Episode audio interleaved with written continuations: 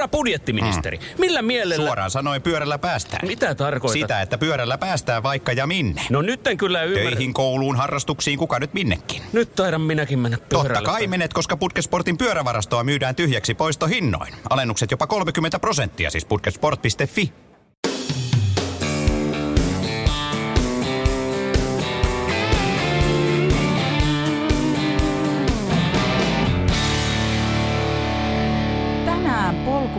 polkupurinoissa huipputyyppi on keskustelemassa meidän kanssamme mielen voimasta, minun ja Mikaelin kanssa.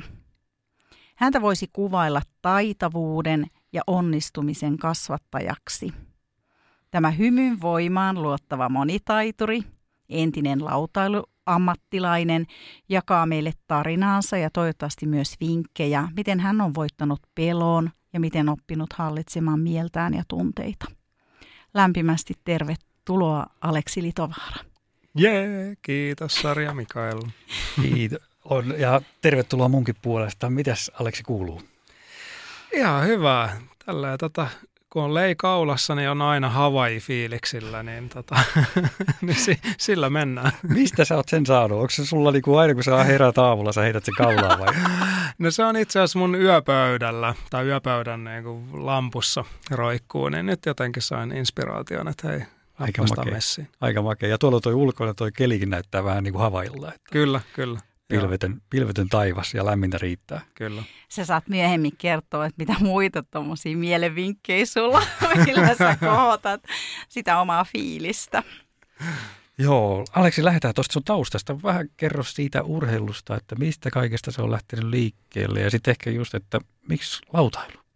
Joo, no siis jotenkin tota, äh, siis mulla on ollut joku käsittämätön halu olla tosi hyvä jossain urheilussa niin kuin ihan pienestä pitäen ja mä muistan joskus, en mä tiedä, tarhaikäisenä, niin, niin mä olin yksin jossain tota fudiskentällä ja treenasin siellä kovasti, ainakin omasta mielestäni. Ja, ja sitten mä puhuin englantia silleen, että mä harjoittelin, että tietenkin annetaan kansainvälisesti haastatteluja, niin tota, Loistava.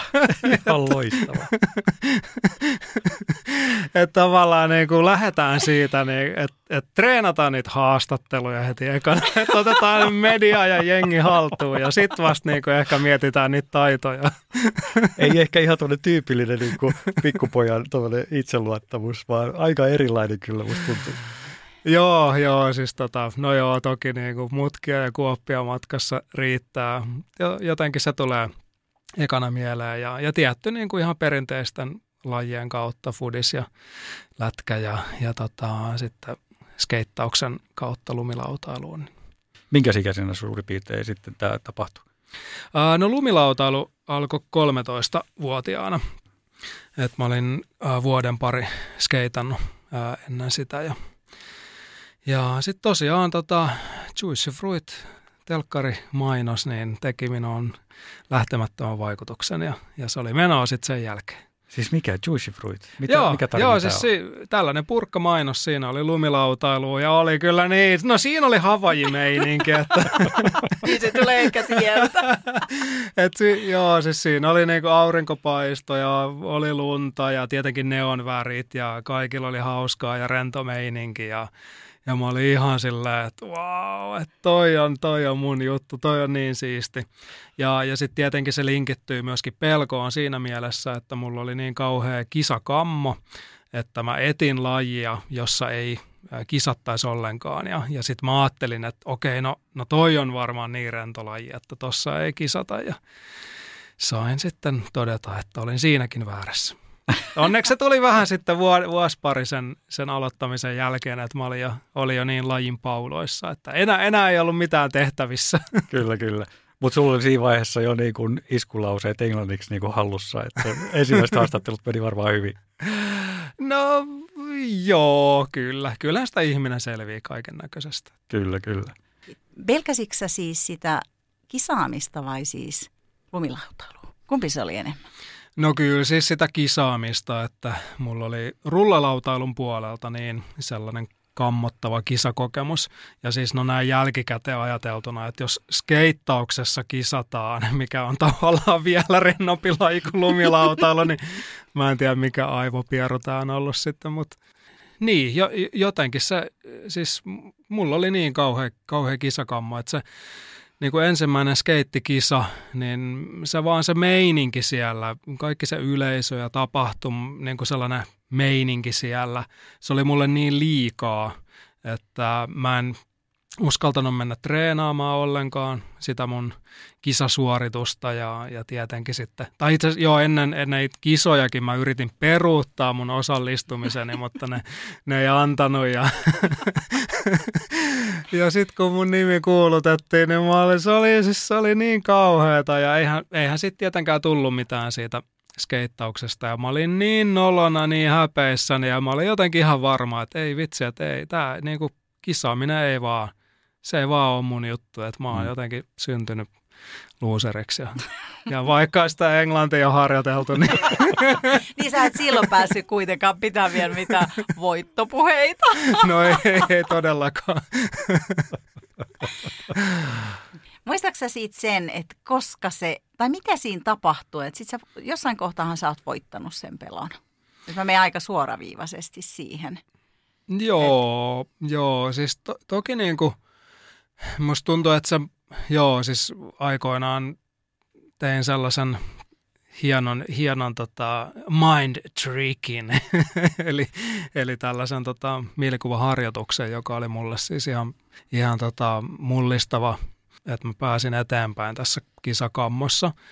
Että tavallaan se harjoitus avasi mulle niin suuren niin kuin erilaisen mindsetin, että mä edes niin kuin jotenkin annoin sen ma- sille mahdollisuuden ää, sille kisaamiselle.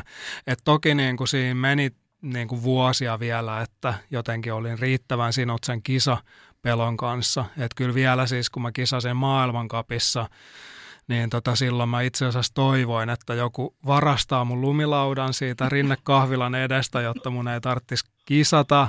Että siinä tavallaan niin kuin ehkä vähän sellaista perspektiiviä, että on se sitten kuitenkin ollut niin kuin vielä matkassa mukana, mutta sitten toisaalta, että sitten se into ja motivaatio ja, ja halu olla hyvä, hyvä lumilautailija, niin oli kuitenkin sitten riittävästi isompi. Ja sä olit aika hyvä. Mitkä, kerro tässä vaiheessa, mitkä sun parhaat saavutukset on. No mä voitin lumilautalun halfpipe maailmankapin 96 mm. vuonna, eli ihan tolleen vähän aikaa sitten. Ja, ja sitten tota, mitäs muuta? No erilaisia jotain, jotain tota, mestaruuksia ja palkintopalleja ja Naganon olympialaiset ja mm. tällaista. Mm. Jotain pientä jotain pientä, niin vaan se, että Nakanon olympialaisissa olen ollut jotain pientä. niin, no se ei se ainakaan siis silloin se ei ollut lumilautailussa niin suuri juttu ja tavallaan se tietenkin oli vähän, kun se oli ekat olympialaiset, niin pitikin olla vähän sellainen rebel-asenne, että ei saanut olla niin, niin mehuissaan olympialaisista, että, että se oli kuitenkin vähän sellainen, niin kuin tuntui, että, että sen niin kuin lumilautailun DNAn vastainen meininki siellä. Mutta kyllä se kummasti tietenkin, kun on pienestä pitään olympialaisia seurannut ja onhan ne suuria sankareita, mm. niin tietenkin sitten taas jälleen kerran sit se halu kokea se, niin oli suurempi kuin se lumilautailu kuuliuden arvo. Hmm. Mä palaan vielä siihen sun mielikuvaharjoittelu, sun ei tarvi paljastaa sitä meille, mutta teikö sä sen, avaa pikkasen, että teikö sä sen yksin vai, mä oon ymmärtänyt, että sun äiti on myös aika ratkaisukeskeinen ja varmaan opiskellut samoja asioita kuin sinä, niin oliko hän sun tukena vai oliko se ihan sun oma juttu vai joku valmentaja? No joo, siis mä oon ollut äidin koekaniinina tässä matkan varrella erilaisissa kehomielen työkaluissa, niin joo, että hän, hän teki, teki mulle sen tai mun kanssa sen harjoituksen. Ja siis mä ihmettelen, että mä ylipäätään suostuin tehdä sitä harjoitusta, koska ennen sitä niin oli tällaisia rentoutussuggestio pehmeällä äänellä ja mm, reitäsi ovat lämpimät ja pehmeät. ja sitten kun niitä, niitä no, no joo, siis hädin tuskin teininä, kun oma äiti kuuntelee, niin se ei ole ehkä ihan kauhean kuuleen juttu, niin sitten mä en tiedä, miten mä jotenkin suostuin tähän, mutta siis tämä on siis käytännössä pelastanut mun elämän tai hengen tai siis tämä on ihan niin kuin vienyt mun elämän kyllä niin, niin eri, eri mm. raiteille, että, että ei edes oikein uskalla ajatella, että mitä, mitä elämä olisi ilman tätä harjoitusta.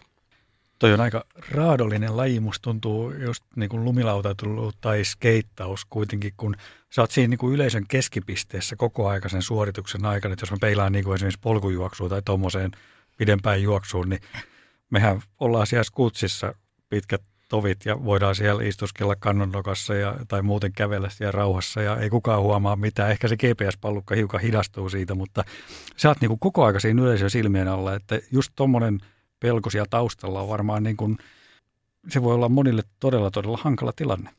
Joo, siis kyllähän, kyllähän se oli ja, ja kyllä sitä sai treenata ja no niin, tämä klassikko, että epämukavuusalueella niin kas kummaa sitä kehittymistä tapahtuu. Ja, ja sitten toisaalta niin kuin kyllähän jossain vaiheessa se yleisö kääntyi voimavaraksi, että onhan se suuri jotenkin sellainen tsemppauselementti siinä, kun, kun porukka hurraa ja on messissä ja jotenkin sitten saa sen ihan parhaan itsestään kyllä esiin sit siinä. Ja, ja myöskin, koska lumilautailussa on aika sellainen perhe, meininki, että tsempataan toinen toisiaan. Et kyllä siellä niinku kuitenkin ihan, ihan niinku täysiä kisattiin ja, ja tälleen, mutta siinä oli kuitenkin sellainen niinku rakkaudellinen ja, ja hyvää toivova yhteisöllinen tatsi että esimerkiksi just niin kuin finaaleissa, että kun oli se niin kuin sen päivän paras porukka tota, selviytynyt karsinnoista ja, ja sitten oli niin kuin ennen finaalilaskuja oli no, joku puolen tunnin treenit tai mitä, mitä ne kestikään, niin se oli yleensä ihan, se oli niin kuin parasta aikaa, koska siinä oli jengin niin kuin, taidot oli sille päivälle niin kuin ihan viritettynä ja sitten yleensä tietenkin se paippi oli hyvässä kunnossa ja, ja yleisö oli tietenkin ihan täysin messissä ja, ja, ja niin siis se hurmos, niin sehän on ihan, ihan siis mieletön ja välillä just teki ihan uusia temppuja ää, siinä kisassakin, mikä on magea juttu. Ja vaatii rohkeutta. Niin, niin. Että uskaltaa heittäytyy. Mutta kyllähän jos me, me on monta kertaa, kun on katsottu olympialaisia, miten se lausta olympia vai olympia, joku sanoi, että taas se lausu sen väärin. Niin tota, että onhan se kuitenkin rennompi laji kuin monet muut lajit. Näin katsojen näkökulmasta lumilautailu. Mm. Että olette vähän semmoista rennompaa. Löykää niin. pöksyporukkaa. No joo, mä en tiedä, nyt, niin, no pöksyjen tota, pöksyjen niin, koot ja, ja, ja lökätys on varmaan vuosi varrella. Mä en tiedä, joku ehkä saattaisi loukkaantua tuosta, loukkaantua henkisesti, mutta näin inklusiivisuuden aikakaudella. Mutta siis joo, sanotaan näin, että kyllä mulla ainakin lumilautailu-identiteetti pitää vielä, vielä housuja tuolla aika alhaalla. Tota, ja siis joo, että niin kuin, siis Juicy Fruit mainos niin kuin kiteytti tämän asian kuitenkin, että mistä tässä on kyse, että jotenkin se yhdessä oleminen ja tekeminen ja kehittyminen ja toinen toisiaan tsemppaaminen, niin, niin kuin lumilautailus kuitenkin, että ne lähtökohdat ylipäätään niin kuin tehdä sitä lajia on niin eri. Että tietyssä mielessä se niin kuin palkintopalli on jotenkin sellainen bonus, sivubonus, että kun me keskitytään mm. siihen hyvään, sitten päivän päätteeksi jollain on se kultainen mitsku kaulassa ja, ja sekin on ihan hienoa ja sitten joku toinen päivä soitella. Niin just. Mm. Mä palaan vielä siihen pelkoon ja siihen tunteeseen, niin silloin kun sua pelotti tai jännitti se, niin tunnistitko sä itse sen tunteen, että se on pelkoa? Puhuitteko te siitä koskaan, että millä nimellä sitä esimerkiksi voisi kutsua? Varmaan kisaamisen liittyen ei ehkä niin kuin pelkona puhuttu, että ehkä just enemmän sitten jännityksenä. Mm. Toisaalta siis lumilautalussa on sellainen sanonta, että, että jos sua ei pelota tehdä jotain temppua, niin sit sä et yritä tarpeeksi tai sit sä et ota tarpeeksi vauhtia johonkin tota, hyppyyn. Tai Et se, on, se, on siinä, se on siinä mielessä kyllä jo vähän kuluttava ammatti, että aina on niin vähän kakat housussa, kun menee töihin. No, no tämä oli mitä, mitä, käy. Mitä, ennen kuin me tultiin, niin Mikael jos mietti sitä, mm. että että vaikka sä et pelkää kisaamista, mutta onhan ne temput aika hurjia. Mm. Että siinä voi käydä ehkä huonostikin. Niin, joo, ja siis on, no toki siis mun aikana tietenkin ne paipit oli pienempiä, ja no siis toisaalta silloin ei osattu ehkä rakentaa paippeja sille, että et voi olla, että oli sellaisia paippeja, että että sä helposti, mäkin olen muutaman kerran niin kuin tippunut melkein tasaiselle niin alas jostain, en mä tiedä mistä se sitten voi olla jostain niin kuin korkealta. kolmesta neljästä x metristä. Että tavallaan niin kuin nykyään osataan laskea paremmin silleen se, että hei, että on, on sitä niin kuin alastulo aluettakin riittävästi, mutta sitten toisaalta, kun sitten on, on sitä vauhtia ja, ja ne on niin isoja, niin sitten sit tietty voi käydä kyllä tosi paljon pahemmin. Et mä, siis mä en tiedä missä ihmeessä sellaisessa niin kun kaikkivoipaisuuden illuusiossa sitä on elänyt ja, ja siis ei aikoinaan, no siis ihan harvat käytti kypärää ja sillä nyt kun ajattelee taaksepäin, että me, et niin kuin, siis välillä – Tota, siis se paippi oli ihan jäässä, että se oli mm. ihan si, niin kuin sininen jäästä. Ja, ja niin kuin, no itse asiassa jo aika usein niin kuin ennen kisoja se paippi jäädytettiin sillä, että siellä oli joku palokunta, joka letkuilla ruiskutti vettä sillä, koska sitten niin kuin jäisenä se paippi pysyy pidempään hyvässä kunnossa. Niin onhan se jotenkin sillä, että meet sinne ja tota, pyörit väkkäränä ja, ja en, en tiedä. On, onneksi on, kiitos pelastusenkeleille, jotka on, on vissiin ollut, ollut aika hyvin matkas mukana. Että onneksi niin kuin, tavallaan ei käynyt sille itselle. Et toki joo, siis niin kuin tuntee kropassa varmasti loppuelämän niin kuin tietyt asiat, mutta silleen, että ku, kuitenkin tavallaan ei ole joutunut oppi, opettelemaan kävelemään tai mm. puhumaan mm. uudestaan. Tai... Murtuuko sinulla koskaan mikään? Et kävikö mitään sellaista pienempää, ei niin vaarallista? Uh, no mulla ei ole siis murtunut koskaan oikein mikään. Et mulla on vaan sitten tullut niin kuin liian isoja tärähdyksiä tai just joku niin kuin olkapää lähtenyt sijoiltaan tai, tai nilkat, polvet mennyt eri, eri tavoilla. Ja et, et kyllä mä jo siis tota 15 vuotta ja, ja niin kuin, silloin kun mä olin vielä aktiivi laskija, niin mä en pystynyt juokseen ollenkaan. Et siinä niin kuin juoksemisessa tuli, tuli niin paljon täräystä, että mä oon joutunut tota opettelemaan. Mä viisi vuotta opettelin pikkuhiljaa totutin kehoa siihen juoksemiseen, niin sitten mun nilkka vihdoin ja viimein tottu siihen ja sitten sen jälkeen selkä oli sillä, että ei, että ei tämä ei ole hyvä juttu. Joku paikka siellä aina sitten vähän ilmoittelee. niin, niin, kyllä. Saanko mä vielä kysyä? Joo, Puhuitteko te koskaan sitten kisakavereiden kanssa tai har- treenikavereiden kanssa sit, että jollekin voi käydä pahemmin tai murtaa jalan tai jotain. Et, et, et se tuottaa sen pelon, koska kyllähän mä oon ollut kerran autokolarissa. Niin kyllä mulla tietyissä tilanteissa se tulee vielä flashbackina semmoinen pelon tunne, että joku tulee takaa päin. Hmm. No niin, no siis kyllähän niistä puhuttiin ja niin, että olihan se vähän sellainen tiet, tietynlainen afterski-herkutteluaihekin, että mitä, minkälaisia pannuja on ollut ja, ja millaisia loukkaantumisia ja jotenkin, en mä, ei se vaan sillä, että silloin oli sitten kuitenkin sen verran nuorempi ja sitten, että ei ollut vielä ehkä en ehtinyt niin sellaisia dramaattisia. Toki joo, siis frendejä, niin kuin tietenkin surullista ja valitettavaa, niin, niin kuin oli lumivyöröihin ja sitten kaatumisiin, niin joo, siis jotain tällaisia tota, kyllä nyt itse asiassa aika, aika pahoja, pahoja jotain aivotärähdyksiä. Ei, ei tarvitse mutta... mennä niihin, ne on niitä ei niin mukavia muistaa. Mä voisin kuvitellakin, että toisaalta sitten ei halunnut niihin käyttää liikaa aikaa, koska siitä ne paisuu.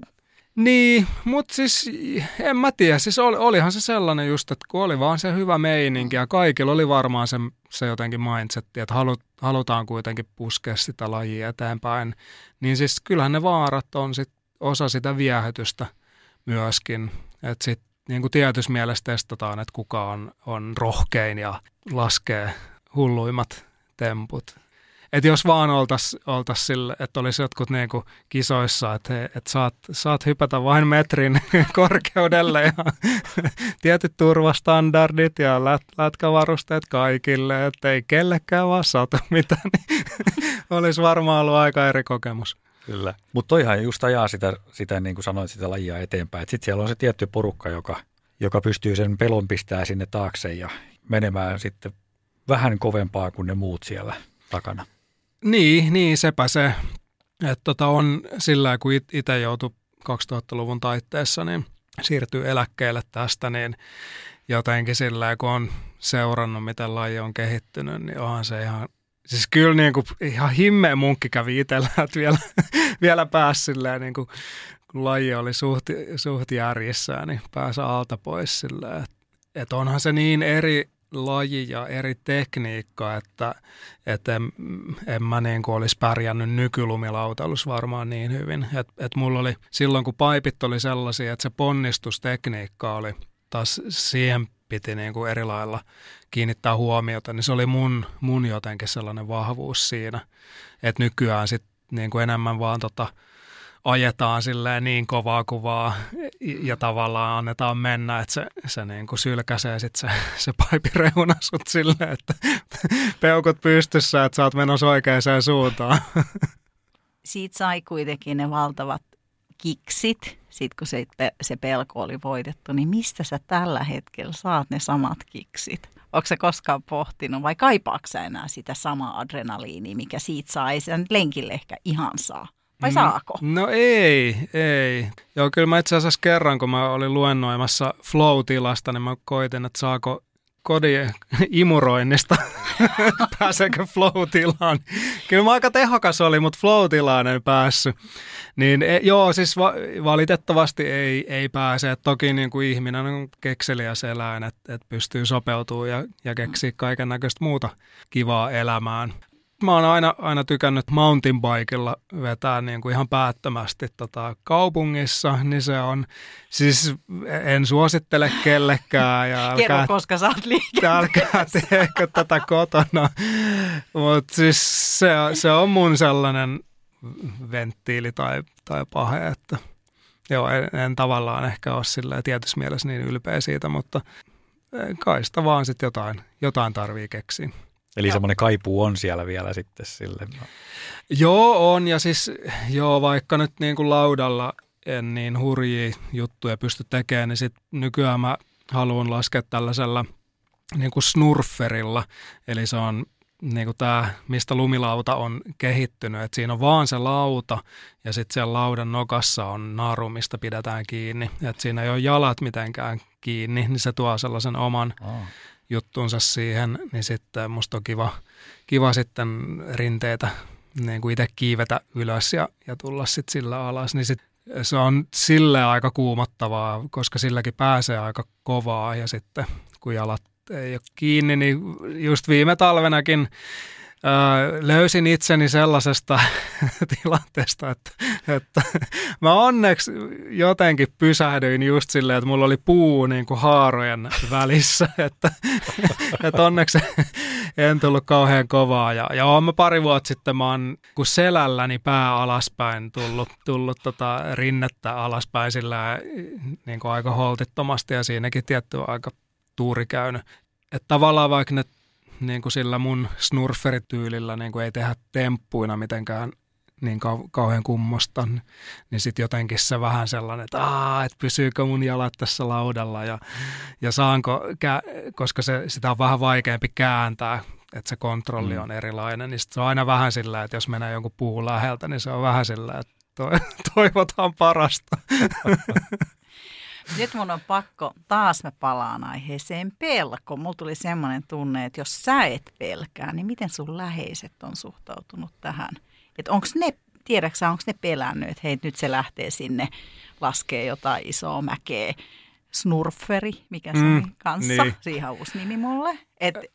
Sitten se on ehkä yksin vielä siellä, että mm, et niin. käykö sulle jotain? Joo, siis no en, ehkä mä en sille osaa niin, niin kysyä. Mutta joo, itse asiassa... Joo, vi- halua. Niin, no siis joo, vi, joo viime alku, alkutalvesta kyllä itse asiassa tota, Rukalla, niin olin tota siellä takamaastoissa yksin just laskemassa ja en, en tajunnut, että oli sen verran vähän lunta, niin sitten just kriittisessä kohdassa niin kivi nappasi kiinni – ja tota, mä lensin siitä aika komeasti ja, ja sitten siinä just niin kuin tulin sellaiseen notkoon, missä se niin kuin rinne muuttui tasaiseksi ja sitten siinä oli vielä niin kuin katkenut puun runko sillä, että oli niin kuin aika lähellä, että mä en, en vetänyt niin kuin pää edellä siihen. Tai siis kyllä mä vetäsin pää edellä, mutta jotenkin mä, mä sain vaan oksan Sillä. Oksa, oksa rii, raapas silleen tosta poskesta komeen sellaisen gangsterin haavan, niin kyllä siinä oli vähän silleen, että ei vitsi, että jos olisi lähtenyt taju, niin siellä oltaisiin oltu. Mm, mm. Kerroksä sun läheisille, että minne sä meet? Onko muut, ku, muut kuulleet tätä tarinaa? Joo, no joo, ei siinä ollut kahta, sa- kahta sanaa, että kun tulee kotiin sille po- poski veressä, niin si- joo, joo, kyllä. Tot- ja siis se, totta kai se nyt on mun mielestä herkullista. Ja sitten tietenkin näytettiin lautaa, miten se on niin kuin kauhean skraidu siellä pohjasta. Voitko kuvitella, että tällainen monsterit kohtasin ja, ja kestin ja selvisin tästäkin. No, mutta joo, siis ihan hyvä pointti, että kyllähän sitä tietty, tietty kun on, on tota lapset, niin, niin pikkuhiljaa alkaa ehkä tajuamaan silleen, että no joo, että, että voisi skarppaa tässä. Ja toki niin kuin just lasten tultua, niin on, on niin kuin ryhtynyt pitää kypärää ja, ja, ja opetellut. Ja, ja on kyllä tullut käyttöönkin, että Siinäkin muutama, muutama skraidu siinä pinnassa varmaan vai? no juu, kyllä, kyllä. Palataan vielä siihen sun kisailuun. Sä oot varmaan käyttänyt paljon erilaisia mielikuvia sielläkin, et sä kes- koska eikö on näin, että ennen kisaa sun pitää keskittyä aika hyvin. Sä et Mm. voi miettiä se- seuraavan päivän ruokalistaa tai jotain semmoista. Mm. Niin millä sä oot tehnyt se, että sä oot saanut sen fokuksen pidettyä? Vai tuleeko se sul niin itsestään? Mm, No joo, siis kyllä sitä tietenkin käy läpi sitä kisasuoritusta ja sitten kävi vielä katsoa ne, kohdat, mistä, mistä hyppää ja, ja sitten ehkä sen vielä ennen sitä omaa, omaa laskua, niin ehkä sen ensimmäisen kohdan vielä varmistaa ja ehkä vähän laudalla sitä niin kuin hioa niin kuin hy, hyväksi itselleen. Niin kyllä se on ollut sellainen yksi valmistautuminen ja sitten tietenkin jotenkin just kun katsoo sen kohdan, että mistä lähtee, niin sitten samalla jotenkin käy mielessä sitä, että miten, miten se lähtee se temppu siihen ja, ja kyllä siellä niinku omaa vuoroa odotellessa niin tietty fokus siinä, siinä laskussa ja, ja sitten ja ehkä niin kuin kun on yksi, kaksi laskea ennen, ennen itseä, niin sitten kun laittaa laudan jalkoihin, niin sitten sit alkaa vielä sellainen, niin kuin, että monta kertaa eläytyy siihen, siihen laskuun mielikuvissa ja sitten vähän sellaista niin kuin ideomotorista harjoittelua, että ottaa sellaista pientä kehon liikettä siihen mukaan. Ja sitten mä tein vielä yleensä niin, että kun lähettäjä oli sanonut, että joo, no niin, että nyt, nyt niin kuin saa mennä, niin sitten mä vielä kerran silleen kävin sen oikein, että siellä varmaan voi kuulla yleisössä tällainen rumpujen pärinä. Trrr, Aleksi keskittyy, no niin, että vähän vielä laskulasit päähän.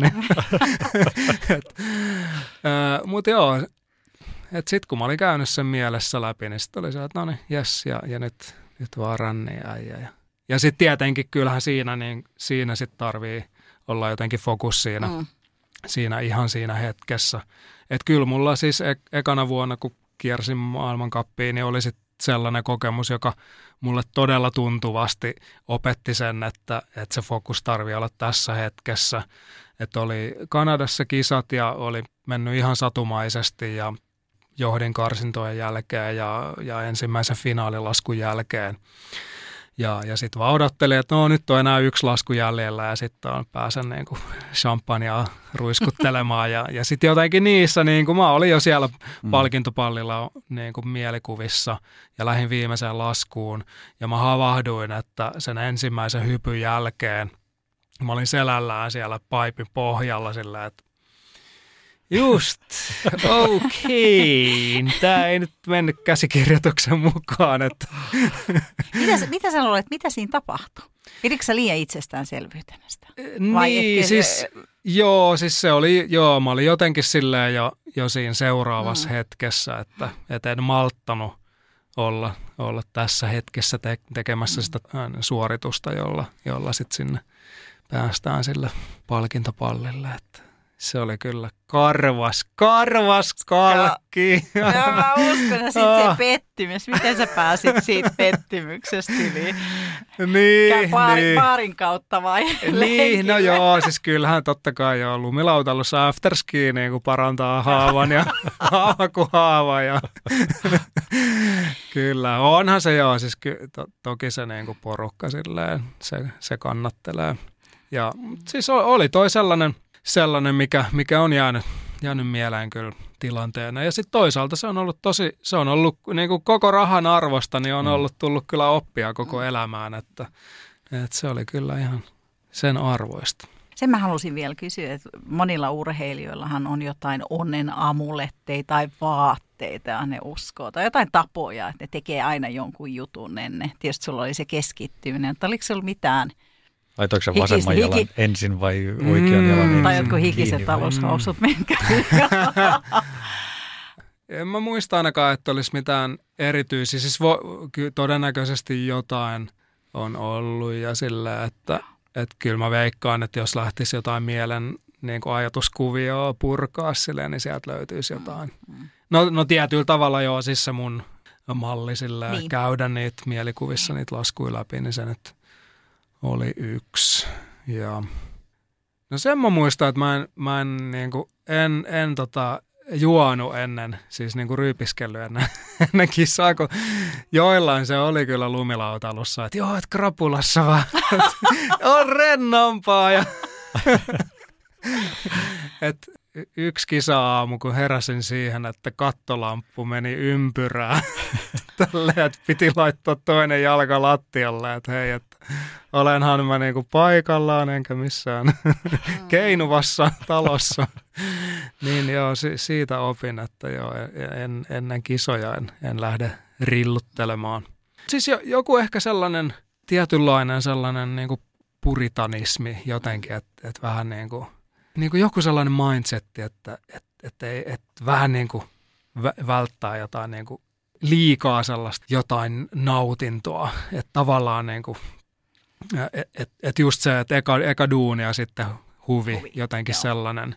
Että se, niin, mä en tiedä, se ei ole ehkä mikään kauhean fiksu välttämättä, mutta jotenkin mä ainakin tollaisia viitteitä muistelisin.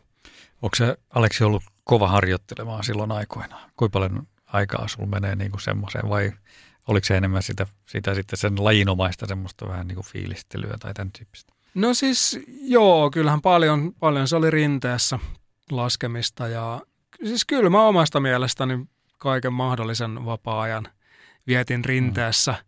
En mä nyt siis mikään sellainen ihan, ihan niin kuin fanaatikko ollut sen, sen suhteen ja kyllä mä olin jotenkin aika, aika laiska nousemaan aamulla, että, että en todellakaan ollut siis ensimmäinen rinteessä. Siis kyllä mä muistan, että kova se drive oli jotenkin mm. silleen siihen oppimiseen. Ja, ja mä en tiedä, onko se sitten vaan ollut niin, että se elämän tahti on ollut silleen kuitenkin niin lungimpaa silloin aikoinaan. Mm. Että sitten jotenkin se ei ehkä ollut edes ajatuksissa, että hei, treenaanpa nyt niin kuin 24-7. Mm.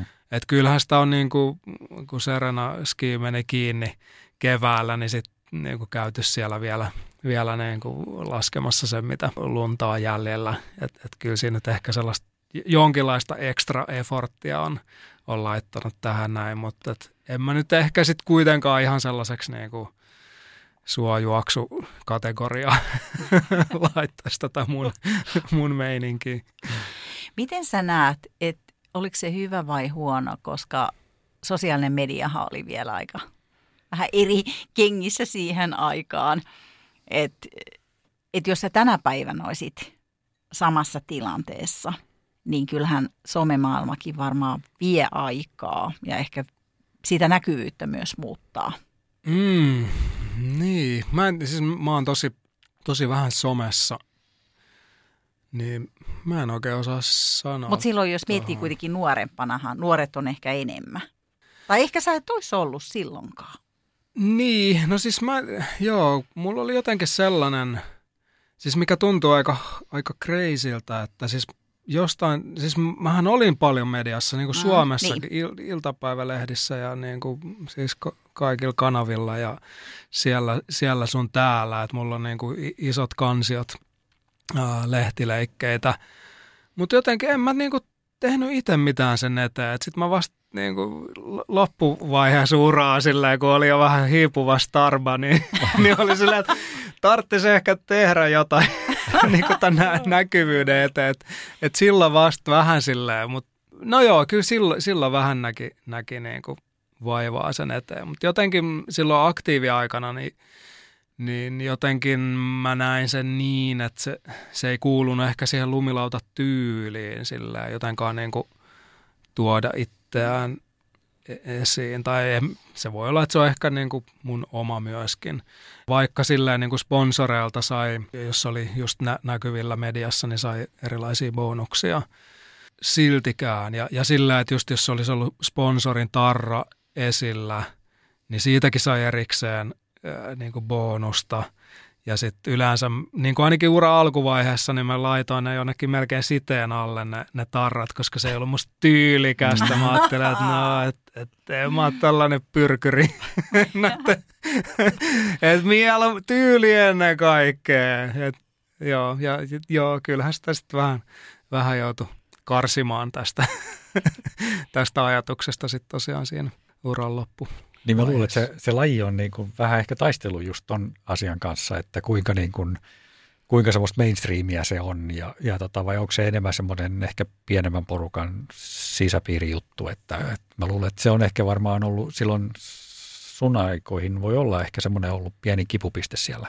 Joo, on. Ja siis kyllähän siellä oli, oli tietenkin kavereita, jotka osas sen vähän niin kuin muun urheilumaailman malliin, että oli, oli kyllä sponssitarrat esillä. Ja koska kuitenkin lumilautalus, varsinkin halfpipe, niin se on sille arvostelulaji, että tyyli on, on kuitenkin tärkeä, niin sitten jotenkin se, se niin kuin korostui itsellä, itsellä siinä. Ja ehkä vähän niin kuin liikaakin jotenkin, että, että siitä tuli vähän sellainen, en- ei nyt ehkä uskonnoksi voisi sanoa, mutta jotenkin sellainen, sellainen, että se lähti vähän niin kuin liikaa, liikaakin just hanskasta. Mun on pakko vielä kysyä, miten sä koet, että Suomen media kohteli sua silloin huippuaikoina? Onko sulla hyvä, hyvät muistot vai? Siis on, on hyvät muistot, että siis mun mielestä se oli aina ihan, se oli, se oli ihan super hauskaa tehdä haastatteluja. Ja onhan se tietenkin, kun huomio on, on sussa, niin sillä kyllä mä siitä nautin. Ja sitten yleensä mä keksin niin kuin mitä päättömämpiä vastauksia, niin se, se, se on hauskempi ja sillä, että välillä itsekin niitäkin katsoa, jaha. Itse asiassa mu- muuten niin kuin yksi, yksi niin kuin ensimmäisiä kansainvälisiä tota, haastatteluja, niin siinä kysyttiin jotenkin tulevaisuudesta tai, tai tota, niin kuin lumilautailuuran jälkeisestä ää, niin kuin elämästä.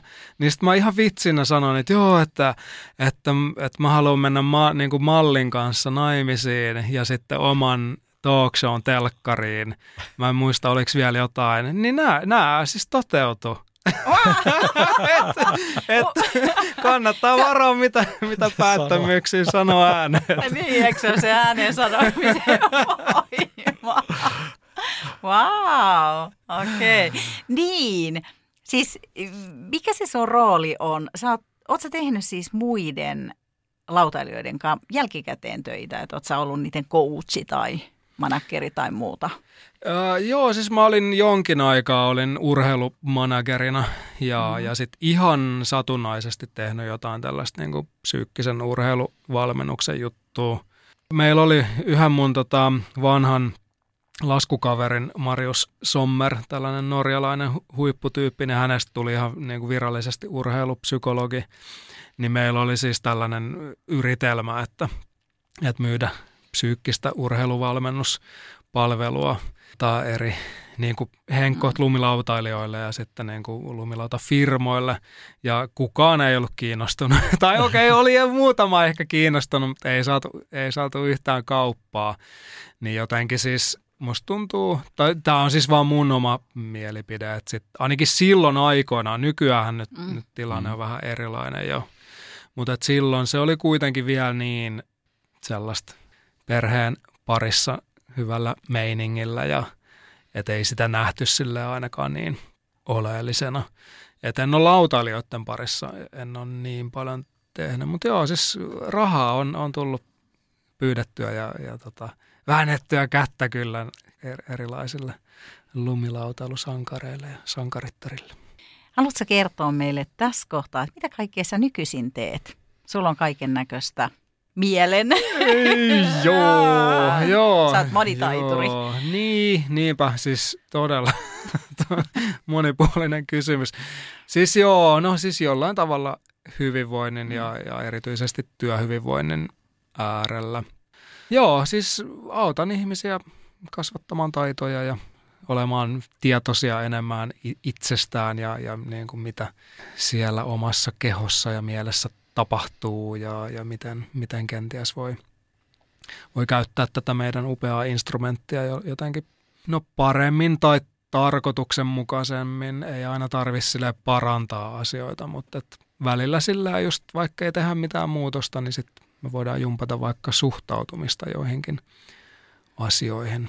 Eli autan, joo, siis välillä, koska on ratkaisukeskeinen lyhytterapeutti ja työnohjaaja ja valmentaja, niin, niin välillä sillä ihan sieltä kuopan syvimmästä pohjasta niin, niin autan, autan ihmisiä ja tiimejä ryhmiä takaisin sinne, sinne neutraaliin. Ja sitten tietenkin on, on niin kuin porukkaa, jotka on ihan siellä niin kuin saavuttamassa yritysmaailmassa sitä omaa tai, tai yrityksen näkökulmasta niin kuin sitä, sitä huippua, niin sitten sparraillaan siellä. Joo, eli, eli onnistumisten ja tavoitteiden saavuttamisen äärellä jotenkin tavalla tai toisella ja kuitenkin tällainen lei kaulassa ja sydän aurinkolasit päässä ja hymy, hymy kasvoilla, että sellainen sopiva, sopivalla stylella. Mun mielestä jotenkin jossain mä oon sanonut, että riittävän hyvä on riittävän hyvä tai riittävän hyvä on uusi musta, niin mun mielestä se on myös tärkeää jotenkin nykypäivänä, että, että ei tarvi aina hifistellä joka ikistä asiaa. Just näin. Kuinka paljon sä näet, että sä hyödynnät niitä urheiluajan oppeja, koska onhan se ollut ihan valtavan iso koulu tuolla pääkopan kanssa. Ja vaikka mm. urheilutyö, niin kyllähän siellä on samoja elementtejä, samoja tunteita, samoja mielenhaasteita. Joo, on. Siis joo, että et just, just kun niinku tota, tiimiliidereiden kanssa käydään tilanteita läpi tai uuden esimiehen haasteet, niin siis onhan se, siinä melkein yksi syyttäjä, että ottaa vaan sen lumilaudan pois siitä vaihtaa salkun. niin, just, just näin. Et ihmisiä kuitenkin mm. ollaan ja sitten tietyllä tavalla niitä samoja elementtejä kuitenkin on. Et toki niin kuin sillä kun coachina toimin, niin en välttämättä mene siis se mun oma – työkalupakki mm. edellä, että sitten tietenkin mennään sen mukaan, mitä, mitä asiakas toivoo. Ja se on, siinä on itse asiassa pelko on aika oleellinen kans tekijä sillä coachina toimimisessa, koska se on mulle aina mysteeri, että mitä siellä, siellä niin kuin sessiossa tapahtuu. Että tietyssä mielessä niin kuin saa heittäytyä siihen ja, ja sitten jotenkin siinä on mennyt monta vuotta, että on opetellut sitä, että, että mä en ole itse asiassa se, joka niin kuin tässä tuottaa sitä – lisäarvoa. Että joo, totta kai tietyssä mielessä, mutta et, et se ei ole mun tehtävä jotenkin yrittää puskea sitä coachausta jotenkin, että se olisi niin ns tuottoisaa, koska sitten se voi olla, että se menee vähän huti, että se ei olekaan sille asiakkaalle tarpeellista, niin tällaisia tota, joo, mi- mielenkiintoisia näkökulmia pääsee, pääsee oppimaan eri, eri työtehtävissä. Käytätkö paljon toiminnallisia juttuja vai onko se, no se riippuu varmaan, että onko se ryhmä, coaching, onko se joku lyhyt terapia, työnohjaus? Joo, kyllä mä tykkään käyttää paljon, että sitten että nykyään tietty, kun on paljon sille etänä mm. tapahtuvaa coachausta, niin sitten, että siinä välillä tarvii päästä sellaisen tietyn kynnyksen yli. Kyllä just yhden tota johtajan kanssa – oliko eilen, tehtiin tällainen, ää, niin kuin hän, hänellä oli ää, alaisen kanssa vaikea tilanne, niin tehtiin tällainen tyhjän tuolin harjoitus, että missä niin kuin ihan fyysisesti niin kuin vaihdettiin paikkaa ja, ja oltiin eka niin kuin omassa itsessään ja puhuttiin sitten niin kuin tyhjälle tuolille, jossa oli sitten tämä, tämä alainen ja sitten vaihdettiin niin kuin paikkaa ja eläytyi sitten alaiseksi ja katsoi sitten itseään ja, ja puhui niin kuin ns. itsellä. Niin tällaisia, että kyllä ne välillä sillä ihmisistäkin tuntuu vähän sillä, että just okei. Okay. Ja, ja sitten toisaalta, että kun me ollaan niin totuttu käsittelemään vaan siellä niin kuin mielen tasolla ja puhumalla asioita, niin sitten vaikkei siinä toiminnallisessa harjoituksessa tapahtuisi tai tehtäisikään mitään niin kuin ihmeellistä. Että se vaan, että sä istuudut metrin päähän, niin sä näet vähän eri tavalla kuitenkin ne asiat. Niin sitten siinä voi jotenkin ihmeellisesti päästä eri tavalla sitten asioiden äärelle ja hoksaa, hoksata jotain uutta. Mutta sulla on se kyky saada se asiakas luottaa, että kannattaa kokeilla. No siis joo. Toi, toi on vähän, siis toi mullekin sellainen niin kuin opeteltava juttu, missä, mikä on mulle, että mä oon tälleen puhun tässä nyt kuitenkin avoimen haavoittuvaisena, mm. että, että se on mulle sellainen prosessi, että varsinkin just etänä, kun ei ole niin silleen niiden mikroilmeiden ja sen jotenkin ei ole niin läsnä sen tunnekokemuksen kanssa, niin kyllä mä huomaan, että, että mus on vielä sellaista tiettyä varovaisuutta. Ja sitten toisaalta kuitenkin niin kuin mun mielestä coachin rooli on sillä, että mä niin kuin esittelen ja tarjoilen ja sitten kuitenkin asiakas valitsee. Että tietyssä mielessä just, että jos mä lähden liikaa kannustaa, niin sitten sit on sillä niin kuin, että se voi olla, että siitä tulee mun agenda, että hei. Mm. mm. Ja sitten se asiakas kokee, että Aa, no nyt mun tarvii olla kiltti ja niin kuin, onnistunut asiakas, että teen tässä kiltisti sen, mitä valmentaja niin. sanoo. Ja niin sitten voi olla, että mennään, niin kuin, mennään pahastikin huti. Mm. Niin se on vähän, vähän tuollaista niin kuin mullekin niin kuin tutkailu aluetta tällä hetkellä. Ja mun mielestä se on aika magea. Siis mä tykkään, itse asiassa se on kans mun mielestä rohkea ja se on rohkea tai, tai se on pelottavaa avautua, että hei vitsi, että en olekaan niin kuin kaiken osaava ja kokenut coachi, vaan kyllä tässä vaan niin kuin menee välillä sormi suuhun itsellä ja mietitään, että miten näitä hommia nyt mm. tehdään. Se on taas myös rohkeutta myöntää se. Tuleeko sinulla sieltä ylipäätään vielä palataan siihen sun lautailuaikaan, koska se on kuitenkin tosi mielenkiintoinen ja siitäkin sut tunnetaan toki muustakin, niin tuleeko sieltä jotain sellaisia hauskoja kommelluksia? Mä oon puhuttu nyt jonkun verran noista, tip, miten se tippuu sinne, loukkaantuu tai sattuu. Ei ne ole mitään hauskoja. no on, mä vähän. kyllä joo, siis huumorit tarvii kyllä niissä. Niin, kyllä. Niin, tapahtuuko mm. mitään jotain, tuleeko sinulle mieleen niitä sellaisia kommelluksia siltä ajalta? Mitä se oikein niin kuin vähän nolottaa tai sitten oikeastaan naurattaa? Mm. Niitä on varmaan niin paljon. oh, niin, no joo siis, no joo, tämä nyt ei, ei mene kommellusta tota teemaan, mutta pelkoteemaan tämä menee vahvasti. Tämä oli toinen vuosi, kun kiersin maailmankappiin ja, ja tota, sitten oli – oli kisat Italiassa, olisiko ollut Moderna di Campigliossa.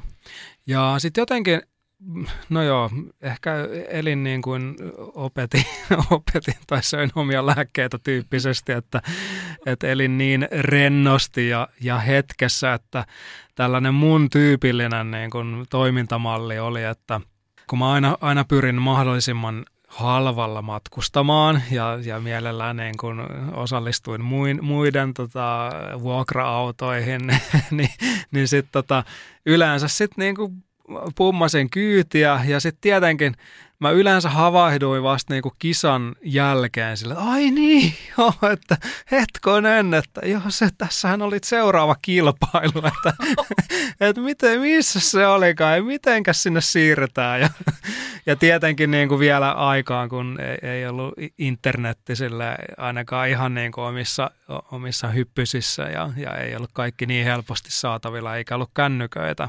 Sitten totesin, että okei, mulla ei ole mitään kyytiä ja seuraavana aamuna oli Milanosta lento Japaniin ja sitten Japanissa oli, oli kahdet isot kisat, mistä sai tosi paljon maailmankapin pisteitä ja silloin mulla oli niin kuin hyvä, hyvä vire ja, ja mä halusin voittaa maailmankapin ja, ja se oli tosi oleellinen se, niin kuin, että pääsi, pääsi Japaniin. Sitten mä päädyin silleen, että mä lähdin mun, mun valmentajan kanssa, joka oli menossa Innsbruckiin, aivan niin kuin pohjoiseen, vaikka piti mennä etelään. niin kuin hänen kyydissä ja sitten tota, sit mentiin muutamat juna-asemat ja, ja oli niin kuin ilta ja no eihän siellä tietenkään jossain tuppu Alppikylissä niin mitään junia enää lähtenyt minnekään Milanoon ja, ja sitten okei okay, no matka jatkuu, että mennään tästä vaan nyt sitten sinne pohjoiseen ja mä oon ihan kauhuissani silleen, että mitä tässä tapahtuu, että, mitä mä keksin ja ei itse asiassa silloin oli, oli. Siis mun valmentajalla oli kännykkä, mutta mulla ei ollut kännykkää.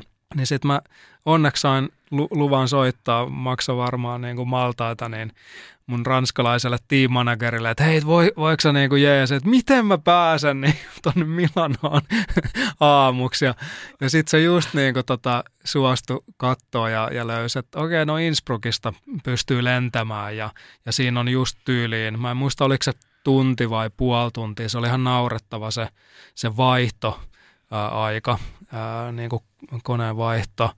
Ja mä muistan sen, kun mä sain tietää, että joo, että, että Milanossa on kaksi kenttää. Ja, ja sitten se oli, oli, oli myöhäinen ilta ja tämä mun ranskalainen team manageri oli just saanut hommattua mulle lipun.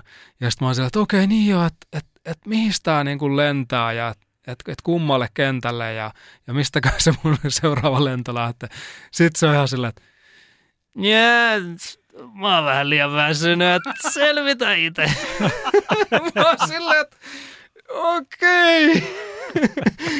niin vit, siis mä en, Joo, mä, mä, mä kuvittelen, että mä en ole tuntenut stressiä ennen sitä. Totta kai mä niin jälkikäteen tajusin, että joo, on stressannut ihan riittävästi.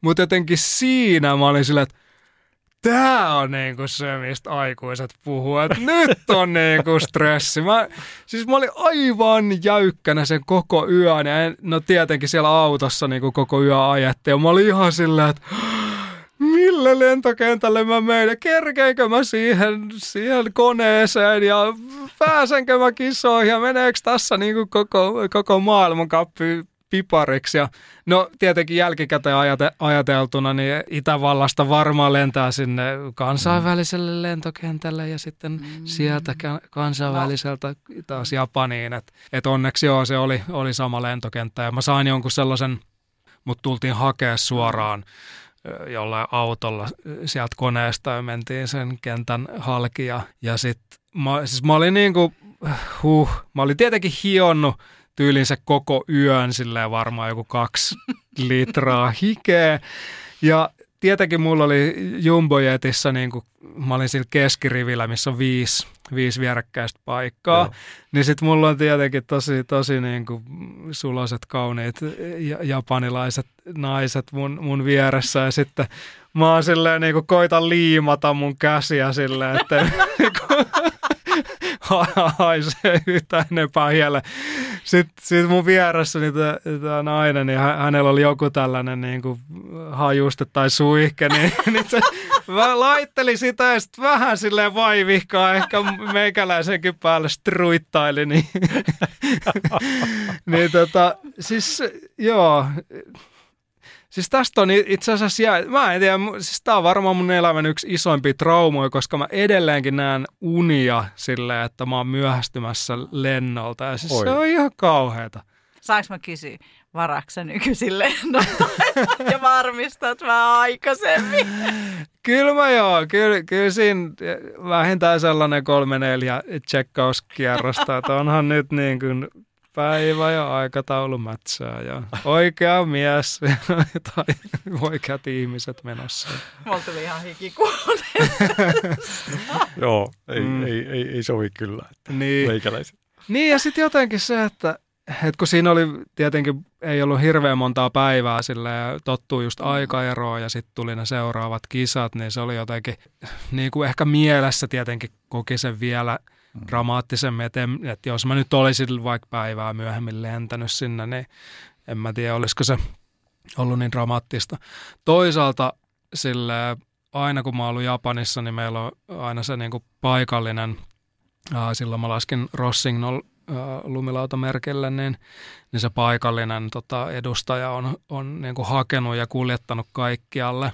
Et mä en tiedä mitä sitten, niin kuin, että jos, jos kukaan ei olisi tullut hakemaan mua, niin se voi olla, että tarinalla olisi ollut vähän erilainen loppu. Et en tiedä, olisinko löytänyt perille. Et, et Villi, Villi Huhu itse asiassa, mun laskufrendi, kertoi tällaista, että hän kun lähti Japanista, niin oli istunut tällaisen niin kuin, tyypin viereen, että se oli, että, joo, että, että hän, oli, hän oli tullut töihin tänne ja, ja että olin, että hän oli joku viikon ollut siellä, mutta ei hän, hän ei löytänyt sitä työpaikkaa. Ei hänellä, hänellä ollut mitään kontakteja. Että mi, niin kuin, hän oli se, että no, tämä oli nyt tässä, että mä, mä lähden maitojunalla menee.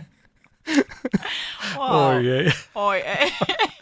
en, en tiedä, oliko, oliko tuota tarinassa ekstra, ekstra mausteita, mutta tarina on tietenkin ihan Onneksi se laskettelukeikka meni vähän paremmin sitten.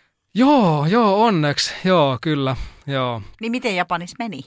Kyllä siis meni hyvin, että kyllä olisinkohan mä ollut toinen toisissa kisoissa ja ihan sillä kärkikahinoissa siinä, siinä toisessakin kisassa. Tota sit itse asiassa, kun me lähdettiin Japanista, niin sitten oli viimeinen ää, iso kisa oli Kanadassa ja, ja niin kuin se kisa oli niin kuin ratkaiseva, että kuka voittaa maailmankapin. Ja sitten jostain syystä niin tämä meidän niin kuin Rossignolin tiimin liput vaihdettiin silleen, että me lennettiin Euroopan kautta Kanadaan. Sillä, että kun olisi voinut niin kuin sieltä lupsakasti vetää maapallon toiselta puolelta mm. yhdellä lennolla, niin sitten meillä oli muutamia lentoja ja meillä oli tyyli jotain kahdeksan tunnin odotuksia, että se matka Tokiosta sinne perille kesti joku 50, olisiko 48 tuntia oi, oi. Hyvin, kestänyt. hyvin mahdollista. Joo. Ja mä olin siis, mä olin aivan töttörö. Siis, niin kuin, mä muistan se eka päivä, kun mä menin rinteeseen, niin mä olin ihan silleen, että joo, mä näen, että mun jalat on kiinni tässä laudassa, mutta mitä ei tapahdu? että en mä osaa käyttää tätä laitetta. Et, niin kuin mikä juttu? Sitten mä olin ihan paniikissa silleen, niin kuin yritin täysin saada unta silleen, että nyt niin kuin tarvii jotenkin palautua. Ja, ja sitten niin kuin, no onneksi jälleen kerran ihmisellä nyt on tietenkin niin kuin voimavaroja takataskussa sillä kun ne saa käyttöön, niin, niin kyllähän niitä sitten oli ja, ja just niin kuin siihen kisapäivään mennessä, niin tota, saa jotenkin niin kuin just riittävän tatsin. Ja, mutta siis mä muistan sen, että niin kuin viimeinen kisalasku ja sitten mulla oli viimeinen hyppy oli tällainen 720 niin kuin kaksi kertaa pyörähdys, mikä oli niin kuin niihin aikoihin tavallaan se yksi vaikeimmista tempuista. Niin mä muistan, että mä olin niin loppu jo sillä, että reidet oli niin tulessa. Mä olin se, että että tämä yksi, yksi temppu vielä ja, ja sitten kiskasin sen menemään ja jotenkin niin kuin olisi voinut jo luovuttaa, että se ei tullut ihan niin hyvin alas. Mutta sitten vaan silleen, että nyt kyllä, niinku, kyllä vitsi mä jaksan tämän ja, oh, ja onneksi jaksoin. Ja, ja sitten sit mä voitin sen kisan ja, ja sitten niinku wow. siitä varmistui maailmankapin voitto. Niin, niin sitä niinku kaiken näköisesti. Pystyy Haaste, haasteiden jälkeenkin. Niin, niin. niin. Ihan Joo, eli varatkaa matkaliput ajoissa. Niin, niin tämä oli sun vinkki. eikä, eikä halvimpia lippuja, jotta Niin, koska voi tulla kalliiksi, voi joutua ostaa useamman lipun. tai matka-aika on 50 tuntia. Mm. Mutta se ei ollut hänen vika. Mm. Ei. Mitä jos sä nyt vielä tähän loppuun, niin millaisia vinkkejä sä antaisit ihmiselle, joka – jännittää vaikka jotain uutta kohtaamista tai pelottaa. Onko se nyt jännitystä pelottaa? Mm. Siis treenaaminen, että mm. toistoja toistoja, että niin, mielikuvissa käy sen tilanteen läpi uudestaan ja uudestaan. Ja, ja sillä just, että niin kuin kokee eri aisteilla sen, että miten se onnistuu se tilanne. Koska vaikka kuulostaa tosi hullulta, niin kun on tehnyt itse huippuurheilijoiden kanssa töitä, niin mielikuvissakin epäonnistuu. Että tekee sen suorituksen ja sitten näkeekin, että aa, et ei vitsi, että tämä epäonnistuu.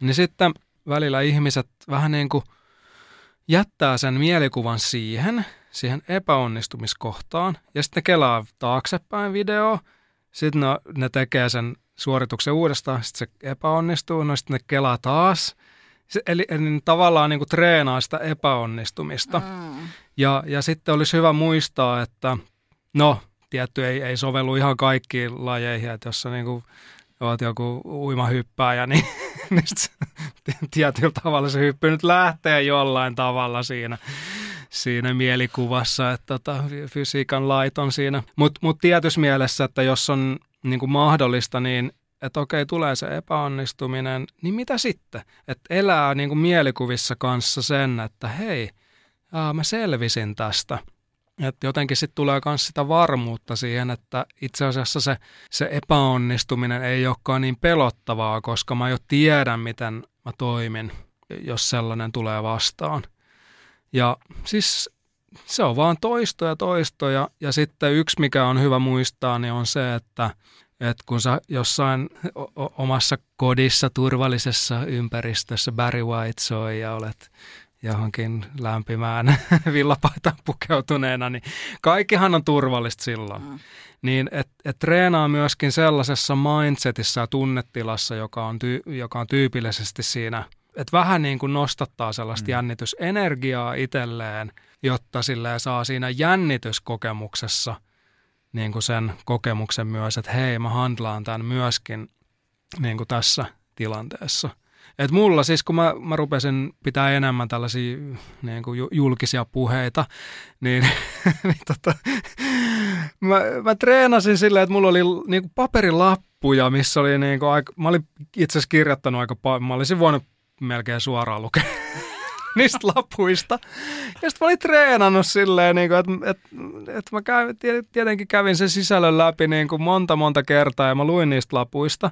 Ja sitten kun mä menen sinne yleisön eteen, niin sitten mä oon sillä, että voi berberi, että enää mä nyt voi näihin lappuihin tuijotella tässä näin. Ja sitten jotenkin tota, että kun meillä on silmät vähän eri, eri niin kuin asennossa, pää eri asennossa, niin me saadaan niin kuin aivoistakin informaatio eri tavalla. Niin jotenkin tota, ää, huomasin, että joo, se on vähän hankalaa. Ja no onneksi se nyt meni ihan riittävän hyvin se, se luento. Et siitä ei tullut enää mitään, mitään uutta luentokammoa. Sen jälkeen mä kuitenkin havahduin siihen, että mä rupesin treenaamaan himassa sillä, että mä laitoin pään korkeudelle niin kuin erilaisista lehdistä niin kuin ihmisen päitä – että et mun tartti pitää se katsekontakti ihmisiin ja niin kuin sillä tavalla mä treenasin sitä luennon pitämistä. Ja se oli itse asiassa tosi erilaista, mm. koska se ei, ei pääse niihin muistiinpanoihin niin turvallisesti. Se oli ihan superhyvä hyvä treeni. Ja, ja mun mielestä se oli varmaan yksi, yksi taas niin kuin oleellisimmista mulle, joka, joka auttoi tässä, tässä teemassa. Ja, ja sitten jotenkin mä uskon siihen, että sitten kun on se – riittävä sellainen rentous ja usko ja luottamus, niin sitten sit voi vaan antaa, antaa mennä. Ja sitten vähän havajikukkia kautta. Joo. Sydänlasit. Kyllä. Joo. Hei, tosi paljon kiitoksia Aleksi. Ihan mieletön matka. Käyty, käyty Japanissa ja Kanadassa ja mm. vaikka missä. Monessa paikassa. Joo, huippu. Hei, kiitokset Sarja Mikael. Kiitos. Kiitos. ja kiitos. Kiitos.